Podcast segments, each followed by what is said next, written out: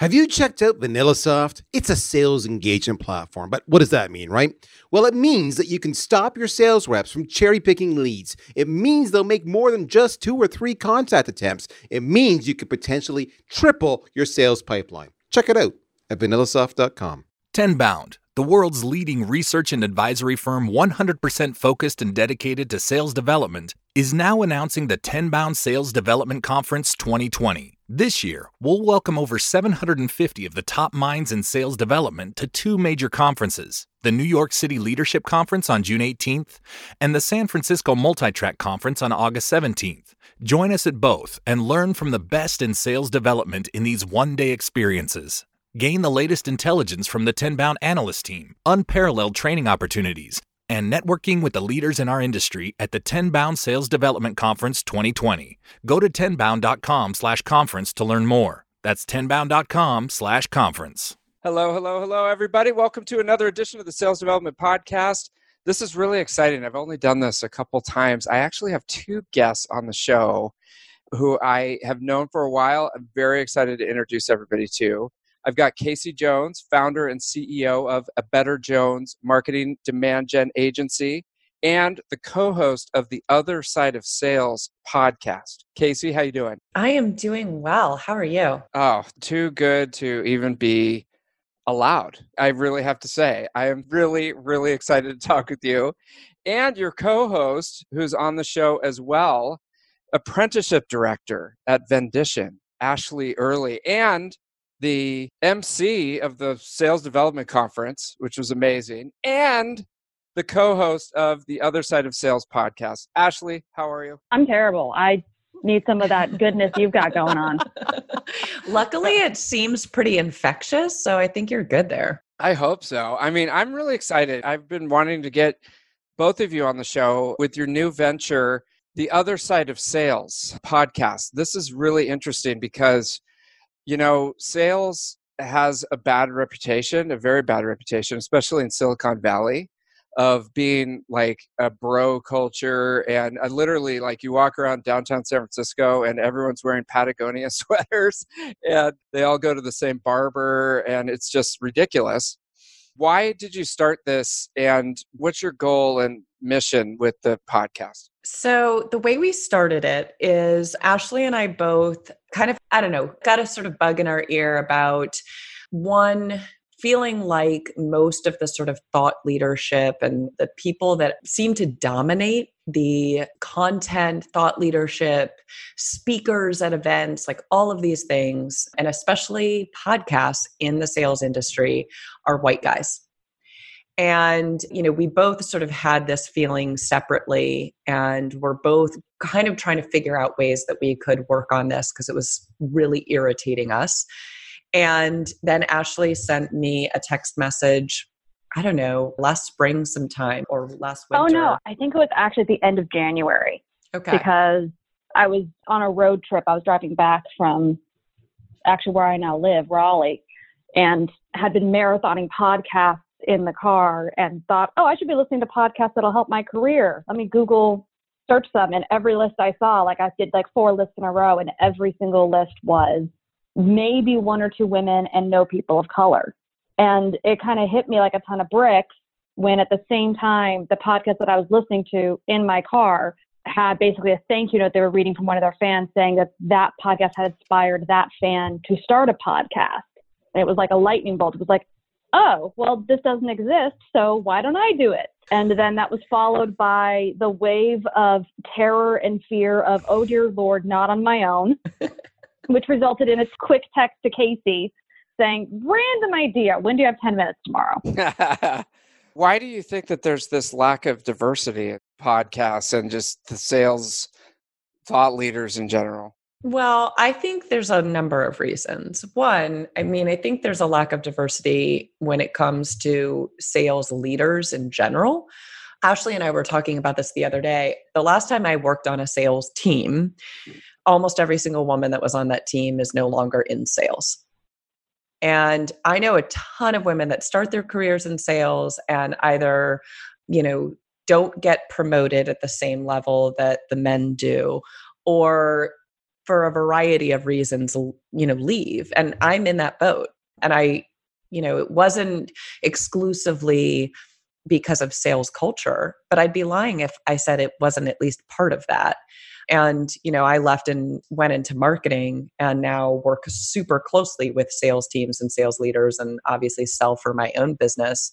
But I think that's really common. And then if you look at the majority of sales trainers and the people that kind of go out on their own and create companies that kind of work in the sales space because I think a lot of the time the podcasts wind up being started by sort of entrepreneurs that are in the space but that are running their own businesses talking about those things. And most of the people helming those businesses are men. And i've actually noticed on the marketing side of things the only women you see that are sort of thought leaders in the uh, and sort of having really big public brands like personal brands are women who run their own businesses. Whereas on the men's side you know you've got people like Dave Gerhardt who is a marketer who works for another company who has a really really big public brand but you don't see that similarity with women. And so i think there's just a lot of different factors like at play here but I also think a big part of it and part of the emphasis for Ashleigh and me is, you know, this whole old adage if you don't see it, you can't be it. And when you don't have an example of somebody else doing something, you're a little less likely to do it yourself. And we're maybe a little bit extra crazy and a little extra bold. And so, you know, we want to start to kind of turn that around and celebrate a wider diversity of voices in our space. And I think it's everything you said. And the only thing I might add to that is I think when you are aware that you are not, this sounds really weird because I've never felt like I didn't belong at a sales org. I've never felt particularly isolated. I've never been the victim of really extreme harassment or bias. I consider myself incredibly grateful because I know that is not the case for many of my peers. But at the same time, every time I look at representation of a salesperson, it's a bunch of white guys with their Patagonia vests and their Allbirds with the blue checkered shirts. I forgot the Allbirds. Yeah.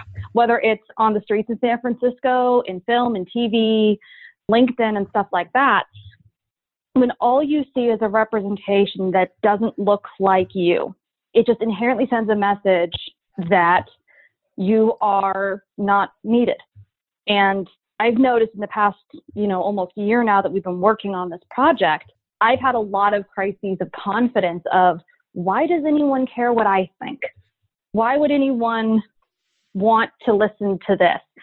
You know, what have I done that's that special? Who really cares? And the thing I keep coming back to is how many other women and other people who, who consider themselves a part of the minority, who consider themselves lucky to have gotten as far as they have in their careers, not because they're not skilled, but because they were able to capitalize on opportunities that they got that they're keenly aware not everyone gets, have had that conversation in their head of saying, who really cares? Who wants to hear from me? And said, no, no one wants to hear from us, or oh no, it's too risky to my career. I've been fortunate enough. I shouldn't be risking it by potentially saying something that could alienate some clients. That's a terrifying thing and it's still something that I'd be lying if I said I wasn't still scared of. And especially as salespeople, I always kind of laugh when I see people jump on their videos and stuff like that and they're sharing everything's awesome, we're killing everything. You know, even like your opening, David, and you know I love you. Like you're like, everything's great. It should not be this great. like I just inherently anytime I see something that is that good, you know? That's why we do these audio. Yeah. Fair enough. I know. No, point taken. Well, I mean, this is it's a really good. It's this idea of there's being vulnerable to admitting, yeah, I don't have all the answers. Yeah, here's where things have gone wrong. As salespeople, we are trained to present a perfect front at all times. Especially as sales trainers, now that I'm a little bit more kind of 50 50, you know, sales training and sales itself, it's this weird thing of we're, we're trained to show the perfection but we're not really trained with how to handle the imperfection. We're not really trained on how to handle when something goes wrong. When we talk about objection handling, but those are just like cheap tricks. how to really handle when your brain is telling you this is wrong, how to really handle when you know you can just tell you've you've broken the trust of a client, how to handle when you can tell that your boss is doubting your skill, how to handle when five different things go wrong one week before the end of the quarter. And nobody talks about that, so nobody's going to speak up and ask for help. And if you can't speak up about that, how on earth are you going to speak up about the fact that you are primary income or that you have a disability or that you struggle with mental health, which I think most people do, they just don't admit it. It's just loaded. Are these topics you're going to explore? Because I'm really interested in all of these. Yeah, we're already exploring a lot of these, honestly. Yeah. And our goal is, you know, and, and we definitely cover lots of light subjects and we cover lots of heavy ones with, we hope, or we at least think is a sense of humor but it is this stuff of like you know when you feel like you are the only one going through something on your team it's really hard to be vulnerable about it and to kind of bring it up. The thing that you know Ashleigh while you were talking that i kept thinking about is you know they've done all this research that shows that when people look at a job description when men look at something and they see like a list of qualifications and they have 60% of them, they'll apply for the job. Women predominantly will not apply for that job unless they have 100% of those qualifications. And I think that's kind of the difference, right? Is like doing a podcast, I'm sorry, but unless you have a ton of experience doing it, which I don't think anybody that does podcast does, we all are figuring it out as we go. And that is a really intimidating thing and there's something that like men for a variety of reasons feel more comfortable doing those things and women are a little bit more reticent to do them. You know, Ashleigh said something interesting that I thought about is, you know, most people are heads down, especially in the corporate world, they're kind of heads down, they're trying to make their number, they're trying to, you know, just get through the day so they can go home and have a cocktail and they don't do much personal branding. And I felt like that when I was in the corporate world. But then when you go out on your own, you know, suddenly your schedule's a lot more clear because you don't have a job anymore. And and you know what I mean? It's like you can Or you yeah, have yeah, like exactly. 10 of them. You, you haven't learned to delegate like. yet, no. And so you need to build. Well, it's, it's even simpler than that. You need to build your brand, and you're. It's this crazy thing that we do, and I actually, have a post I'm working on around this. But so much of our identity as salespeople is tied up with the companies that we work with. So when that company changes or goes away or whatever, we have to completely rebuild our identity unless you have a personal brand that you can go back to that ties into the core of who you are. And this idea that you can be a sales person as a brand with your style and your whatever, and then take that to different companies is a very new idea. I think it's been around in like realty and car sales and a few other things for a while. It kind of harkens back to the old Rolodex. But the idea that you are not the company that you work for is new to tech. Yeah, but so here's where I think that the trouble is. So a lot of the work that I do and what I'm super passionate about and I'm doing a lot more work on is personal branding. And you know, I'm a big believer that I think that the personal brands of the sort of leadership of a company or employees of a company are one of the most critical parts of B2B marketing these days. I think Drift is a phenomenal example. And so I am working with a number of leaders and a couple of salespeople while helping them figure out their personal brands. I think what is particularly hard for salespeople is that oftentimes you're selling a product to an audience that is not you and is nothing like you and you don't really have that much like you know innate interest in or expertise in outside of your role at this particular company. And so I think there's a lot of salespeople that really struggle with figuring out how do I define my personal brand in a way that is going to resonate with the audience that I am targeting as a salesperson but that isn't going to seem false or fake. Or to Ashleigh's point, if I leave this company and now sell a completely different product, I'm not going to have to start from square one. And so figuring out this sort of intersection between the product that you sell and the audience that you sell it to and your kind of personal expertise and interest and passion and all of that. And I think it's sometimes very challenging for salespeople because we also have sort of a tendency to kind of overthink it. I love that. That's such a good point. And it's interesting because somebody will land at a new company and they start posting all this stuff about like the company and how great it is and the industry and all this stuff. And then two years later, they go to a different one. It's like, hey, what happened to all that like stuff that, you know, what happened?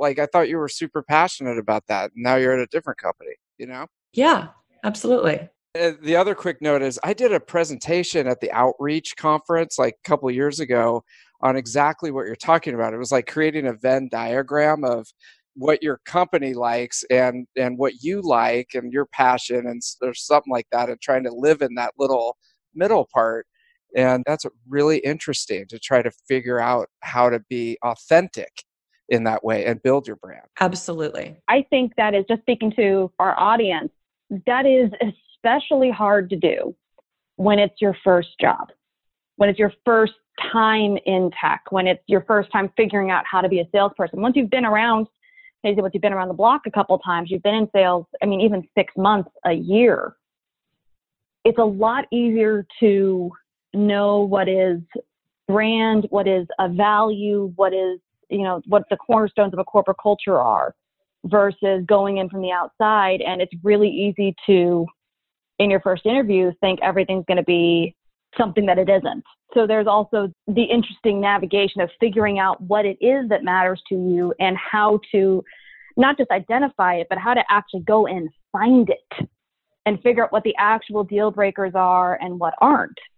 So, you know, we're talking about branding and culture and stuff like that, but something that comes up a lot just personally for me is healthcare. If the company doesn't have really, really good healthcare, I'm not working for you for many reasons. And that's something that I didn't know when I started in sales. I figured that out a few years in. So it's really interesting. Like there's values and there's passions, and there's also just the realities of life nobody talks about because people think, oh, salespeople are all coin operated, which we are. Not denying. You dangle a hundred dollar bill in front of me, I will jump for it. But I'm going to try that. At the same time, it's also knowing I coach people all the time. Yeah, I won't jump very high, and I'll probably end up falling over and spraining my ankle, but I will jump for it. Please don't do that on stage at a conference. I can just imagine this happening now. Oh, it's going to go well. But it's not just the values and the passion. It's, as salespeople, you have to understand how you're going to live. You know, there's commission, there's base, there's salary, there's all these things. And you've got to make sure that you can literally keep a roof over your head and food in your mouth. And it's so easy to join a company and realize their comp plan is just screwy. And it's going to be really hard for you to make your number. Or I talk to people all the time who they accepted jobs where they were told, oh, yeah, it's 100% commission, but our average person makes, you know, $90,000 a year or something like that. it's so like easy to knives? get those things wrong when it's your first job uh, forget steak knives. I, I have had I get companies who will approach me still. I mean, oh, I'm sure there's tons of Cutco people on here, tons of people who did solar, tons of people who did door to door pest control, and I love hiring these people. By the way, because there's nothing. The two jobs I think that are the hardest version of sales are anything door to door and anything trying to solicit donations. The people when you're walking down the street and they have the vest on, yeah. Oh, if you've oh, done either my, of those things, corporate sales is going to be a breeze. And yeah, guess what? My very first sales job was doing both in one job. Oh, That's right. Jehovah's Witness? No, Jehovah's Witness. Do they ask for money? I don't think so. But no, door to door canvassing for like environmental causes when I was 19. And this was before I had tattoos and a septum piercing. So I was really preppy. And they would send me to mm-hmm. all the most Republican neighborhoods because I was like so much preppier compared to everybody else. And I would spend like the whole evening having you know people scream at me and slam the door in my face and I, it was it was really miserable and it's it was so awful so every job was better after that it, it made me develop a very thick skin i'm googling septum. and i'll say okay, i'll say this one oh uh, I'll It's say like- like a like- case. like the Oh, bull, okay. like the Got bull it. ring in my nose. Is what. Got it. David, what did you think it That's was? why I turn the videos off on these things. What, what were you saying? No, first of all, Kasey, I cannot imagine you preppy, so I need photo evidence of this. Two, Instagram. you guys will love this. I'm 100% with John Barrows and his daughter. My first sales job was really doing door to door cookie sales, Girl Scout, all that whole thing. And I was really good at that. I had so much fun with that. I had the market cornered. Literally, there were developments that like were pre-committed to buy from me before we went even went live. It was a thing. But later on, when I first came to the the real world, one of my jobs in college I call it my first real sales job. It was telesales and it was working at Santa Clara University Student Call Center. And I washed out two weeks in, full on rage quit. I had someone chew me out one too many times. I said, screw this, took off my headset and walked out and drove home. I want to see. I want to see Ashleigh rage quit. So That's great. Pictures. it, it, it wasn't exciting. It was literally just me walking out. I kind of just So want to see walked out Ashleigh. home. I just want to see Ashleigh Amazing. rage at something. I mean, I've seen plenty of venting, but I feel like rage is on a whole other level, and I would like to experience this. That's because I vent. I vent so I don't rage. She lets a little steam out. But let me ask you a question. So if someone's out there listening and they're like, okay, I don't look like the average tech bro, and I, I want to build my brand and I want to do a pot or, you know, I just want to get out there and represent and, you know, build my brand and stuff. What should they do? Come Start. on the other side of sales. okay. yeah. But honestly, the big thing is just start. Don't overthink it. I think here's the problem that I see people make is they think way too hard about, oh, every tweet has got to be perfect or I've got to have this full plan and I need to craft everything. And it's like, no, you know what? One of the best things you can do is frankly, and I literally tweeted about this this morning. Excuse my French in just a second, but throw shit at the wall. Like sometimes to get started, you just need to try a bunch of things. You're going to figure out so quickly what feels authentic and what doesn't, what resonates with your network and your connections and what doesn't. And really quickly, you're going to start to be like, I love talking about this, or oh my God, I get these amazing responses when I talk about that. And you will start to feel more and more what is authentic for you and you'll gain some momentum. And I think the biggest thing is when you are just starting, the hardest part is just starting. I love Just it. Just do it. I love it. Ashleigh, what do you think? Just start, test the market. Forget test the market. Like just start. Don't test the market. Yeah, just start. And let me- and commit to putting something out there. I mean, the first thing I did content wise, someone asked me to write a blog for Brian Vital over at SDR Huddle. He said, Hey, you know, you seem like you know what you're doing. You're at a good company. Any interest in writing a blog post? And I'd been toying with that idea for like a year. And sure, that was like the impetus I needed. I just said sure, and I did it. And I don't think many people read it. It was totally fine. But it showed me that the sky wasn't going to fall down. This is the other really key point is when you are just starting, guess what? Nobody's following you and they're probably not paying attention. So now is the Yeah. time to do it. Like you don't have a lot at stake. And I will say, like, so, you know, the first kind of thing that I did, and it was like my third video, I think, on LinkedIn, but it was the first one that just like totally blew up. It was me being really fired up about something that I'd seen and I recorded this video, one shot, completely off the cuff. It was my iPhone balancing on a stack of post its, leaning up against my computer monitor. And all I did was hit record. I ranted for about a minute and a half and I posted it on LinkedIn. Period. End of story. I didn't think twice about it. And it was in the afternoon. I woke up the next morning to 800 connection requests on LinkedIn. And like, that's what happens when you're just doing you. It's the times when I think too much about it, when I plan it, when I almost have a script. Those are the times when, like, literally no one comments and no one watches and it falls flat. people really want to see something that is genuine.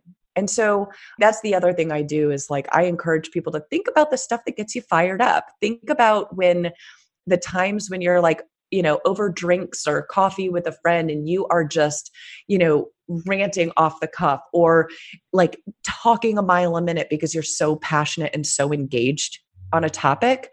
Those are the times that you really want to like, you want to repeat that and you want to share that don't overthink it. Just do you when you are sort of at your most you, whatever that means. Most people refer to VanillaSoft as the solution. It's the solution to ensure sales reps make the right number of attempts for every lead across all channels, including email, social, and the phone. It's the solution to serve the rep the next best lead every single time. You need to get your solution at vanillasoft.com you don't want to force it. And I think that's what's tricky because probably people are thinking about this and they're going, well, you know, I work for this like data switching security cyber company and I don't really know what we do, but I'm in sales and you know, like like I'm not like super yeah. passionate about what I'm doing. So what do I talk about? You know, I mean, I think that's where people might get stuck. As you know, I'll say as someone who came from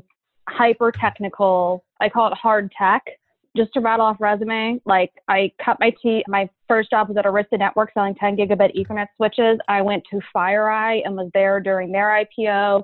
I went over to Pernix Data, which was acquired by Nutanix, and then I was at a couple other companies and then landed at Okta. So my tech cred actually is pretty strong here. And the thing I wish I had done as an SDR, marketing departments always tell you, oh, share case studies and share this stuff that we're doing one of the things that I found, and I wish I had done more of, was just share stories. I spoke with someone today who told me this. I'm really excited to share this product with them. You know, I just found out today, you know, that someone I spoke with six weeks ago bought this product to solve this problem. Just be a storyteller. And it's a simple thing. You don't have to get technical, but just be constantly reminding people of the value that you and by so by through you your product brings to market. And if you can build that kind of momentum of just sharing cool stories of things that people are doing in your own words, four or five sentences, that's enough. Because the whole point of LinkedIn for that kind of more hardcore tech is A, to up your sales game by seeing what best practices and stuff you can get from people who are trying to share stuff. Two, to network for your own benefit as well as to help find clients. And three, it's so when you call someone and they are trying to figure out if you're legitimate or not, or if your company is legitimate or not, they can see that you are a real person and a human being. So if all your feed is that you're putting out there is just sharing and resharing what marketing gives you, you just look like a mouthpiece. But if you're taking that and telling a story and adding a little bit from your own experience, it's really easy to start creating quote unquote content for yourself without sharing anything other than I spoke to a you know top 10 bank who was having this problem. That's not traceable back to anyone. Nobody cares. But it gets the stories going. Right. And and so that and that that could be a pushback that you get is like, hey, do I have to check with my, you know, marketing department or PR department or something before I start talking about this? Like if someone works at a big corporation? As long as you're not giving anything that is traceable, you shouldn't. So I'll give you an example. Like I worked at a company years ago who had Microsoft as a client. And we were allowed to say on the phone that the world's largest software company was a client, but we weren't allowed to say Microsoft was a client because legal logic. Take that same tack with your posts. Don't say the actual name of the person you connected with. Don't say the actual company that you connected with, but you can still say a leader in the retail space, a leader in the energy space, a leader in this space. You know, I just spoke with a new potential client out of San Francisco. You can do all sorts of things that are generic but allow you to just set, you know, to set the tail. I just spoke with someone who, or I just followed, you know, I heard that someone I spoke with a few weeks ago, you know, who had 20 people responsible for incident response and remediation. And they've now been able to cut that team in half and redeploy half that team to be focused on other initiatives. So they've been able to cut their timeline for other projects in half because their security, you know, incidences were at half. You're telling a story that's not traceable back to an actual name. You could just say a large bank. Okay. And the other thing is, you know, we're always taught when we're growing up, don't toot your own horn, you know, don't like beat your chest or, you know, talk so great about yourself and all this stuff. And I think that gets ingrained. So how do you push through that initial resistance? Start doing this. So here's the thing don't. Don't toot your own horn. Don't use your social media to brag about what you're doing. Amen. Don't Amen. do it. 100%. Do it to add value. I hope I don't do it. No, you don't. Oh, thanks. And here's the deal like, so I don't love everything that Gary Vee does, but one of the things that I love that he says, and he says it in every one of his books, he says, if you are not at least 51% altruistic, this building a brand thing, this building a personal brand isn't for you. Just don't even try. So, you know, just what Ashleigh is talking about, you're sharing stories that you think might inform someone, might interest someone, might add to their Inspire. day, inspire, anything like that. So make it about sharing knowledge, make it about being somebody else's champion. So one of the best things you can do is say like, "Hey, I was struggling with this, or I didn't have the answer to this question. And I went to this person, and they took the time to sit me down and give me so much knowledge. And oh my goodness, it was so helpful. And I just want to publicly say thank you to them. I mean, there is something so incredible about that. No one is going to fault you for it. It will tighten your bond with that person, and it will, I don't know, restore people's faith that like there's good stuff happening. Don't toot your own horn, toot somebody else's. I love that. that's, what I was going to say. Put it on them. I, that's a great idea. I want to do that. Let me ask you this What if someone's out there and they're just not very attractive, you know, physically, and they're wanting to get out and do things and they're insecure about that? What advice would you give them? Well, a couple of things. One, I guarantee you think you are less attractive than everybody else thinks you are. We're all our worst critic. Two, if you're really afraid of video, there's a million kinds of non like visual forms of content that you can share. So podcast, you know, I mean we have this like old joke, you know, he has a face for radio. I mean, it's a really offensive thing to say, but like, you know, there's tons of things that you can do, podcast being a great one, writing content, all kinds of things that you don't need that. But I will also say, like, in general, one of the things that I think is most wonderful about what is happening in our I don't know, in kind of pop culture, is there is a much wider acceptance and celebration of people with a much more sort of diverse set of appearances. And I think that, you know, the barriers to entry, it's not all just hot people that are getting exposure. And so, you know, in my experience, like people actually, you know, and granted, I don't speak about things like you know video games or you know industries or niches that tend to be really hostile and have lots of trolls i will say that you know in the sales world people are damn supportive and people tend to be pretty kind and wonderful. And most of the responses you get are much more positive and celebratory and supportive than you even think they will. So figure out what is one little bit of the envelope you're willing to push and try it and see if that makes you just a little more confident to push it a little further. I love it. I'm motivated. I'm motivated. Ashleigh, what do you think? A couple things. One, don't honestly don't do anything you're not comfortable with.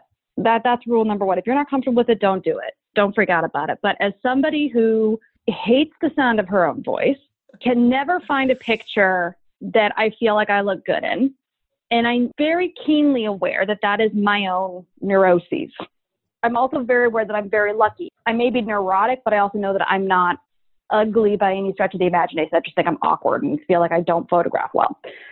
But if you can be brave enough to do the thing that scares you, to do the thing that makes you uncomfortable, you will, I think, in general, be incredibly surprised with the response you will get because the world is only made better by more people pushing themselves to do the things that make them uncomfortable. And especially in an industry where we've gotten a lot better. I'm 100% with Kasey with our whole society is getting better about this stuff. It's getting better. It's not great, but it's getting better. You only help drive that forward by putting yourself out there, even if it's as simple as getting that profile photo that's less retouched on LinkedIn or, you know, showing up in company videos or something like that. It's not the risk that you think it is. And if anything, you will probably inspire more people than you ever know.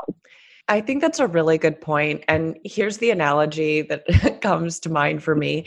Okay, I think we've all been to like a karaoke bar where somebody gets up and they really don't have a great voice but they sing that song with confidence and a little bit of bravado and they like straight up kill it even though they're totally missing notes and they're not really a great singer because they're doing it with gusto and there's something to be said for that. So figure out like what is the way that you can do something that's a little bit a little bit outside your comfort zone, but still in that comfort zone enough that you can do it with confidence and you can do it with a little bit of moxie.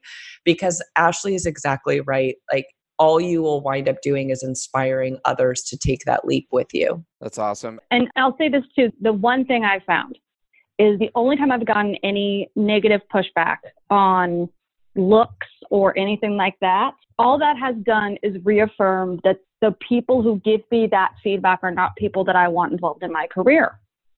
They're not people that I'm going to rely on or that I'm going to go out of my way to stay in touch with. And if I see someone who is getting on someone else for their self expression, and we actually just recorded an episode on unconscious bias. If I see someone in the workplace or networking or whatever, and they're criticizing someone's personality or the way someone presents themselves versus the content of what they're saying, that's a problem for them because I'm probably not going to choose to work with you in the future. If I'm interviewing for a job and I go into an office and this has happened, I've had someone made a comment about what I was wearing and, you know, they made something along the lines of, oh, is this your everyday sort of look? I definitely wasn't wearing anything scandalous, but I think it was like I wore a skirt or something like that. And they said that, oh, we've been told that, you know, pants are always best for interviews. And I was like, what? like, great, I do not want to Yeah, work here. So anyone who might respond negative, they're a dinosaur and they're on their way out. And if you're up for it, it's a chance for re-education. But if anything else, it's going to make it really easy to figure out who your friends and your allies are. Hundred percent. I mean, I would think that it's good that it's a generally positive environment because I would think that there would be a lot of weirdos out there, you know, on social media. I thought there would be a lot more weirdos. And I will just tell you, I have one weirdo story where I accidentally stepped on something on like in my foot and hurt my foot and my foot swelled up like crazy. and I posted a disgusting picture on my Instagram of my really swollen foot. And then I got two text messages from numbers I didn't recognize about like hoping my pretty feet will heal. And it was like, oh, oh my God. No, But it was one of those things where it's like no. no follow up. There was nothing filthy. And it was like a one message of like, I hope your pretty feet heal. And it was like, okay, that's really weird and creepy. But like literally, that's by far the worst. Well, I think just having this conversation with you, there's a minefield. It's a minefield of doing this, what you guys are doing. You know, I mean, it's like people, they have busy lives, they're managing all these things. You know, everybody's got insecurities about putting yourself out there. And then you got the weirdos and you got the text messages. You know, there's so many things holding people back from just getting out there. It ends up being just a bunch of the same faces all the time, you know? Yeah. And I'll say this, I'll push back on that. I totally understand that's what people think. I think one of the things we want to say is those are the monsters in the closet. They feel way bigger than they are when you open the door. Yep. Step through, be have that, you know, put on your power up song, try it. Pull up your pull up. Yeah, put on your big girl pants Do your power pose. I love it. I just see you doing this right now. This is great. Whatever it comes from. But here's the other thing. Also, find your find your supporters. And I think Ashleigh and I both will volunteer to be the first among those if you don't have them. One of the things that I think has been most incredible for me over like the last year or two is that I've put a lot more intention into I don't know, building my kind of like work tribe. And Ashleigh and I, it's like, you know, we had a call not that long ago where it was like, we basically just took turns venting about things. And man, it becomes so much easier to move on and get to that next step. A whole group of people in your corner. So take the time to reach out to people that you just think seem cool and interesting and be like, hey, you seem cool. I would like to get to know you. Could we get on a call sometime or could I take you to coffee? And start to make those connections because one, the world is a much less scary place when you have those. It becomes much easier to get over the hard stuff or the weird stuff or the creepy stuff when you can then make a joke about it to your people. And it is awesome when you do something that you are totally terrified of and you can send an email to those like 10 or 15 people in your corner and say, Hey, I just did this thing and I'm totally terrified of it. What do you think? And nine times out of 10, they're all going to come back and be like, good for you. Maybe they'll give you some good feedback too, but they're going to be there to support you. And it's going to give you that little bit of fuel that gets you to take that next leap. I love it. Having that support network, you know, sometimes you get deer in the headlights. You're deer in the headlights. You're like, I need to talk to somebody. Somebody help me. Oh, yeah. It's great. Well, or even worse, your instinct, and I think this is the instinct for a lot of salespeople when things start going wrong, your instinct is to turtle. Yep. It's to go inward and oh, the problem's with me. Everyone else is Everyone's succeeding. You know, maybe ask a couple On coworkers social what they're doing. God, Yeah, social everyone's media is crushing the it. Why should I- worst. why- Yeah. What what's hell's wrong with me? Everybody's so happy. Yeah. You know, Except me. why why can't I make this work? Why don't people they do. You're not alone. Everyone Anyone goes through this. struggling out there. Anybody. Yeah. And it's not a question of whether or not you're going to struggle. It's a question of when and how often. And the answer is constantly. And And that's that- okay. And that's also why, like, you know, and Ashleigh and I talk about this quite a bit also is that, you know, for those of you out there that tend to be a little more comfortable with this kind of stuff, and I put myself in the oversharing category of life, I kind of take it as like my personal responsibility to overshare and overshare quite publicly so that other people recognize that, like, yeah, okay, you know, even when people are building their personal brands or doing things that you think are cool, they're also still struggling with the day to day and they're just human. And if you think that that's not the case, it's just because they're better at hiding it and you're, you know, better at letting them get away with that. Interesting. Well, okay. So the podcast is called The Other Side of Sales, and it's now available on iTunes, right? That's exciting. It is all of the major platforms. It is super exciting. Finally, there's another side of sales that we could talk about instead of these crushing it Patagonia wearing Allbirds. Everybody goes to the same barbershop. I love it. I love what you're doing, and I'm going to go subscribe right now. Thank you for coming on and sharing your wisdom with us, Kasey and Ashleigh. Even Ashleigh as well, for sure. Did Ashleigh drop off? Are you mad at me? No, she's here. No, no. Honestly, I was laughing at Kasey saying responsibility to overshare. I think that is the one thing Oh. my husband hates about that. I know. The relationships come up at least once in every podcast, huh? Oh, without a Yeah. doubt. You can't. I mean, you know, you got to bring it back to what you know. So, yeah, like it hasn't come up yet on this one, so Absolutely. it's good. But I just want to thank you. Well, your wife is amazing. So I know. Well, you know, I'm very blessed to have her on the team. She just had a huge project, and now she can come back to helping us with Tenbound a little bit. So I'm very, very blessed to have her. And actually, she's trying to help me to go and pick up the kids, and I'm going to go pick up the kids right now, Oh, and hopefully not be late. So uh, I want to thank you guys for making the time. okay. Thank you so much. It was a great experience. this has been fun. Yeah, definitely. Everybody, go over to Other Side of Sales, subscribe, get on this, more conversations like this. Thanks again for being on the show. Thank you. Thanks. Thank you for listening to the Sales Development Podcast, the only audio forum 100% focused and dedicated to sales development, with your host, David Delaney. Please be sure to subscribe to the show on YouTube and take a moment to leave us a review on iTunes. Your support makes our show possible. If you are struggling with your sales development program, contact us at tenbound.com for a no obligation exploratory call. Again, that's tenbound.com.